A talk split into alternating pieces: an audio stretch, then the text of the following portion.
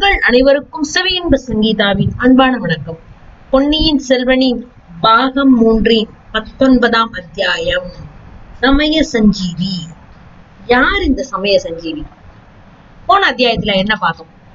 ஒரு வழியா முதலாந்தக தேவருக்கு நிமித்தக்காரன் மாதிரி வந்தியத்தேவன் ஏதோ வேஷம் எல்லாம் போட்டு ஏதோ குறியெல்லாம் சொல்லிட்டு ஒரு லெவலுக்கு மேல இல்ல எனக்கு தலை வலிக்குது நான் போய் வெளியே சுத்தி பார்த்துட்டு வரேன்னு கிளம்புறான். இதுக்கு நடுவுல பினாகபாணி வைத்தியர் பையன் அவன் வந்தியத்தேவனை கண்டுபிடிச்சு கொண்டு வந்து ஒப்படைக்கிற வேலையை நந்தினியும் சின்ன பழுவேட்டரையரும் அவங்க கிட்ட கொடுத்துருக்காங்க. அவன் வந்தியத்தேவனை தேடி தெரிஞ்சிட்டு இருக்கிறான். இப்ப என்ன நடக்குதுன்னு பார்ப்போமா? நம்பியாண்டார் நம்பிக்கை நடந்த உபசாரத்து போல பினாகபாணி இந்த சபா மண்டபத்துக்குள்ள பிரவேசிக்க முடியல. வாசப்படிக்கு அப்பால நின்றுட்டு கூட்டத்துல எட்டி எட்டி உள்ள பார்த்துட்டே இருந்தான். வந்தியத்தேவனோட கவனம் வேற இடத்துல இருந்ததுங்கிறத நம்ம முன்னாடியே பார்த்தோம் இல்லையா? அவன் குந்தவி தேவியே யோசனை பண்ணிட்டு இருந்தான். பினாகபாணியோ வந்தியத்தேவன் முகத்தையே வெளியில இருந்து எட்டி எட்டி பார்த்துட்டே இருந்தான். இவ்வளவையும் பார்த்தும் பார்க்காத மாதிரி இன்னொருத்தன் கவனிச்சுக்கிட்டு இருந்தான். அவன் நம்மளுடைய பழைய தோழன் ஆழ்வார்க்கடியான். ரொம்ப நாள் ஆச்சுல ஆழ்வார்க்கடியான பார்த்து. இளவரசர் மதுராந்தகருக்கு நிமித்தம் பார்த்து சொல்லிட்டு அவர் மனசை ஒரு கணக்கு கலக்கிட்டு வந்தியத்தேவன் அரண்மனைக்கு வெளியில வரான். அங்க கொஞ்ச தூரத்துல நின்னுட்டு காத்துட்டு இருக்கிற வைத்தியர் பையன் அவனை நெருங்கி வந்து அப்பனே யாரு? அப்படின்னு கேக்குறான். வந்தியத்தேவன் பினாகமணியை பார்த்தோன்னு திட்டுக்குன்னு ஆயிடுச்சு. ஆனா அது வெளியில காட்டிக்காம என்ன கேட்ட? யாருன்னு கேட்டேன் நான் யாருன்னு கேட்கிறேன். எந்த நானை கேட்கிறாய்? மண் நீர் வாயு ஆகாசம் அப்படிங்கிற இந்த பஞ்ச பூதங்கள்லாம் இருக்கே இந்த உடம்ப கேக்குறியா இந்த உடம்புக்குள்ள மறைஞ்சிருக்கும் உயிரை கேக்குறியா உயிருக்கு ஆதாரமான ஆத்மாவை கேக்குறியா ஆத்மாவுக்கு அடிப்படையான ஆத்மாவை கேக்குறியா அப்படே இது என்ன கேள்வி? நீயும் இல்ல நானும் இல்ல எல்லாம் இறைவன் மாயம். உலகங்கிறதே ஒரு மாய. பசு பதி பாசத்தின் உண்மைய திருநாரையூர் நம்பி மாதிரி பெரியோர்களை கேட்டு தெரிஞ்சுக்கோ அப்படின்னு சொல்லிட்டு வந்தியத்தேவன் அரண்மனை வாசல் நின்ன ஒரு குதிரை மேல தாவி ஏறிட்டான். குதிரைய கொஞ்ச நேரம் வேகமா செலுத்திட்டு அப்புறம் வைத்தியர் மகன் தன்னை பின் தொடரலன்னு தெரிஞ்சுக்கிட்டு மெல்ல மெல்ல விட்டுட்டு போறான். ஆனா வைத்தியர் பையன் அவ்வளவு எளிதில ஏமாந்து போறான்னா அவன் சந்தேகம் நிச்சயமாயிடுச்சு. நகர் காவல் அதிகாரிகிட்ட போய் செய்தியை தெரிவிக்கிறான். அதிகாரி அனுப்பின ரெண்டு காவல் வீரர்கள் அழைச்சிக்கிட்டு அவனும் ஊரை சுத்தி வர்றான். அவன் எதிர்பார்த்தது போலவே வந்தியத்தேவனை ஒரு நார் சந்தியில புடிச்சிட்டான். இவன் தான் ஒட்டுறான் இவனை சிறைப்பிடிங்க அப்படின்னு கத்துறான். என்னடாப்பா உனக்கு பைத்தியமா அப்படின்னு வல்லவரன் திருப்பி கேக்குறான். யார பைத்தியமான்னு கேக்குறேன்? இந்த உடம்பையா? இதற்குள் இருக்கும் உயிரையா? ஆத்மாவையா?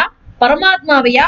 அல்லது பசு பதி பாசத்தையா? அப்படின்னு வைத்தியர் பையன் முதல்ல வந்தியத்தேவன் பாடின அதே பாட்டை திருப்பி படிக்கிறான். நீ இப்ப உளர்றதுல இருந்தே நீ பைத்தியம்னு தெரியுதே.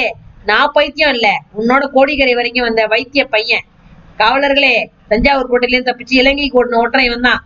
உடனே இவனை சிறைப்பிடிங்க அப்படின்னு கத்துறான். காவலர்கள் வல்லவரை நோக்கி நெருங்குறாங்க. ஜாக்கிரதை இவன் சொல்றதை கேட்டு அந்த மாதிரி செய்யாதீங்க. நான் இளவரசர் மதுராந்தக தேவரோட வந்த நிமித்தக்காரன் அப்படின்னு சொல்றான் வந்தியத்தேவன். இல்ல இல்ல இவன் பெரும் பொய்யன். இவனை உடனே சிறைப்படுத்துங்க அப்படின்னு வைத்தியர் பையன் வாய் விட்டு கூவுறான். இதுக்குள்ள அவங்கள சுத்திலும் ஒரு பெரும் கூட்டம் கூடிருச்சு. கூட்டத்துல சிலர் வந்தியத்தேவரோட கட்சி பேசுறாங்க சிலர் வைத்தியர் பங்கனோட கட்சி பேசுறாங்க. என்ன நடக்குதுன்னே புரியலங்க.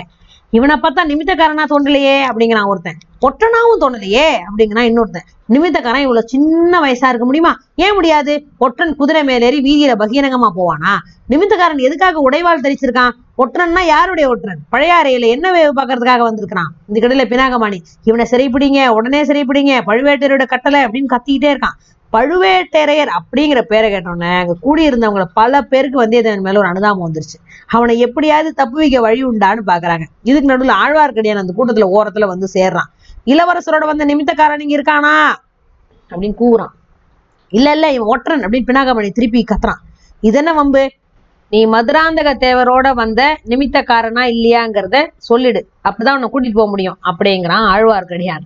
உடனே வந்தியத்தேவன் உள்ளம் துள்ளி குதிக்குது.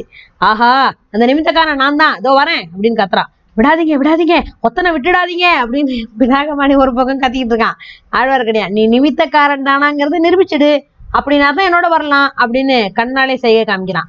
என்ன விதமா நிரூபிக்க சொல்ற? அப்படின்னு வந்தியத்தேவன் அவசரமா கேட்கறான் அதோ ரெண்டு குதிரைங்க வேகமா வருதுல.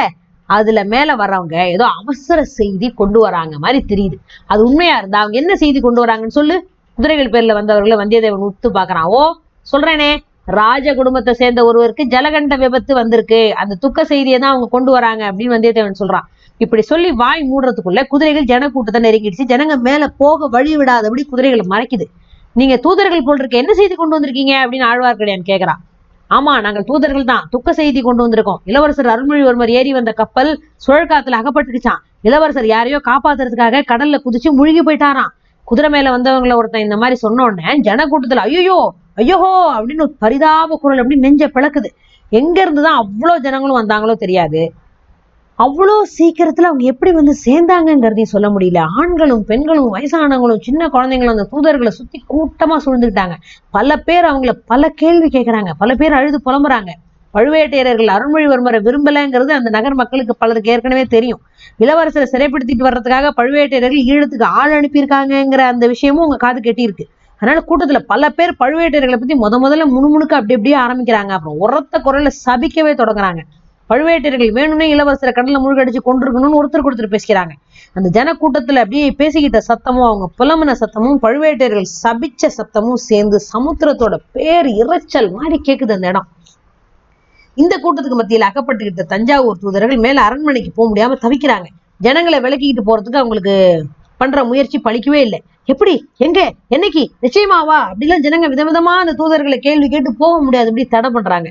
வைத்தியர் மகனோட வந்திருந்த காவலர்களை பார்த்து கிடையாது நீங்க சும்மா நிக்கிறீங்க. கூட்டத்தை விலக்கி தூதர்கள் அரண்மனை கழிச்சிட்டு போங்க அப்படிங்கிறான். காவலர்களும் மேற்படி செய்தி கேட்டு கதிகலங்கி போயிருக்கிறாங்க. அவங்க இப்ப முன்னாடி வந்து தூதர்களுக்கு வழி விலக்கி கொடுக்க முயற்சி பண்றாங்க. தூதர்கள் கொஞ்சம் கொஞ்சமா அரண்மனை நோக்கி முன்னேறாங்க ஜன கூட்டமும் அவங்கள விடாம தொடர்ந்து போகுது. மேலும் மேலும் ஜனங்களோட கூட்டம் பெருகிட்டே போகுது. அவ்வளவு பெரிய ஜனக்கூட்டத்துல ஒரே மனதா இளவரசர் அருள்மொழிவர்மரோட கதியை நினைச்சு கலங்கி புலம்பிக்கிட்டு இருந்த அந்த கூட்டத்துல ஒரே ஒரு பிராணி மட்டும் ஐயோ இது ஏதோ சூழ்ச்சி ஒற்றனை தப்பிச்சு விட செஞ்ச சூழ்ச்சி அப்படின்னு அலறிட்டு இருக்கு. அந்த மாதிரி அலர்ன வைத்தியர் மகனை யாருமே பொருட்படுத்தல. அவனோட கூக்குரல் யாருடைய காதலி ஏறவே இல்லை. மாநதியோட பெருவெள்ளம் அதுல விழுந்து விட்ட சின்ன துரும்ப அடிச்சிட்டு போறது மாதிரி அந்த பெரும் ஜனங்கூட்டம் வைத்தியர் மகனையும் தள்ளிட்டு முன்னாடி போயிடுச்சு. ஜனக்கூட்டம் சேர தொடங்கினப்பவே வந்தியத்தேவன் குதிரை மேலேருந்து இறங்கிட்டான். கூட்டம் நகர தொடங்கினப்போ ஆழ்வார்க்கடியான் பக்கத்துல வந்து அவன் கையை பிடிச்சுக்கிட்டான். குதிரையை விட்டுட்டு அப்புறம் தேடி பிடிச்சிக்கலாம். உடனே என்னோட வான்னு காதோட சொல்றான். அப்பனே சமய சஞ்சீவியா வந்து சேர்ந்தப்போ இல்லாட்டி என் நிலைமை என்ன ஆயிருக்குமோ தெரியாது அப்படிங்கிறான் வல்லவரேன். இதுதான் உன் தொழிலாயிற்றே. நீ சங்கடத்துல மாட்டிக்க வேண்டியது. யாராவது வந்து உன்னை நெருக்கடியில இருந்து காப்பாத்த வேண்டியது அப்படின்னு எகத்தானம் பண்றான் ஆழ்வார்க்கடியான் ரெண்டு பேரும் ஜனக்கூட்டம் அவங்கள அப்படியே தள்ளிட்டு போகாத மாதிரி வீதியில ஓரமா ஒதுங்கி நின்றுட்டாங்க கூட்டம் போன அப்புறம் வந்தியத்தேவனோட கையை ஆழ்வார்க்கடியான் பற்றிக்கிட்டு வேறு திசையில அவனை அழைச்சிட்டு போறான் வேக வேகமா. அரண்மனை இருந்த வீதியில முன்னொரு தடவை நம்ம பார்த்துருக்கும் போது பூட்டி கிடந்த அந்த கோடி வீட்டுக்கு பக்கத்துல அவங்க போய் சேர்றாங்க. அந்த கோடி வீட்டுக்குள்ள பூந்துட்டாங்க. கொல்லைப்புறத்துல இருந்த நந்தவனத்துல பிரவேசிச்சு கொடி வழியா நடந்து போறாங்க. கொஞ்ச நேரத்துக்கெல்லாம் நீல நிற ஓடை தெரியுது. அதுல ஒரு ஓடம் மிதக்குது. ஓடத்துல ஒரு அழகான பொண்ணு உட்காந்துருக்கா அவளை பார்த்தோன்னு வந்தியத்தேவனோட உள்ளம் அப்படியே துள்ளி குதிக்குதான். யார் அந்த பொண்ணுன்னு இந்நேரம் நேயர்கள் யூகிச்சிருக்கலாம். அது யார் அந்த பொண்ணு? வந்தியத்தேவன் உள்ளமையே துள்ளி குதிச்சுது. இதெல்லாம் அடுத்த அத்தியாயத்துல கண்டிப்பா கேட்டு தெரிஞ்சுக்கலாம். அது வரைக்கும் கொஞ்சம் காத்திருக்கணும்.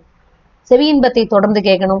சப்ஸ்கிரைப் பண்ணுங்க. நோட்டிபிகேஷன் பெல்ல பிரஸ் பண்ணிடுங்க. செவி இன்பம் உங்களை வரவேற்கிறது. இன்னும் பல அற்புதமான கதைகளோடு காத்து கொண்டிருக்கிறது நன்றி.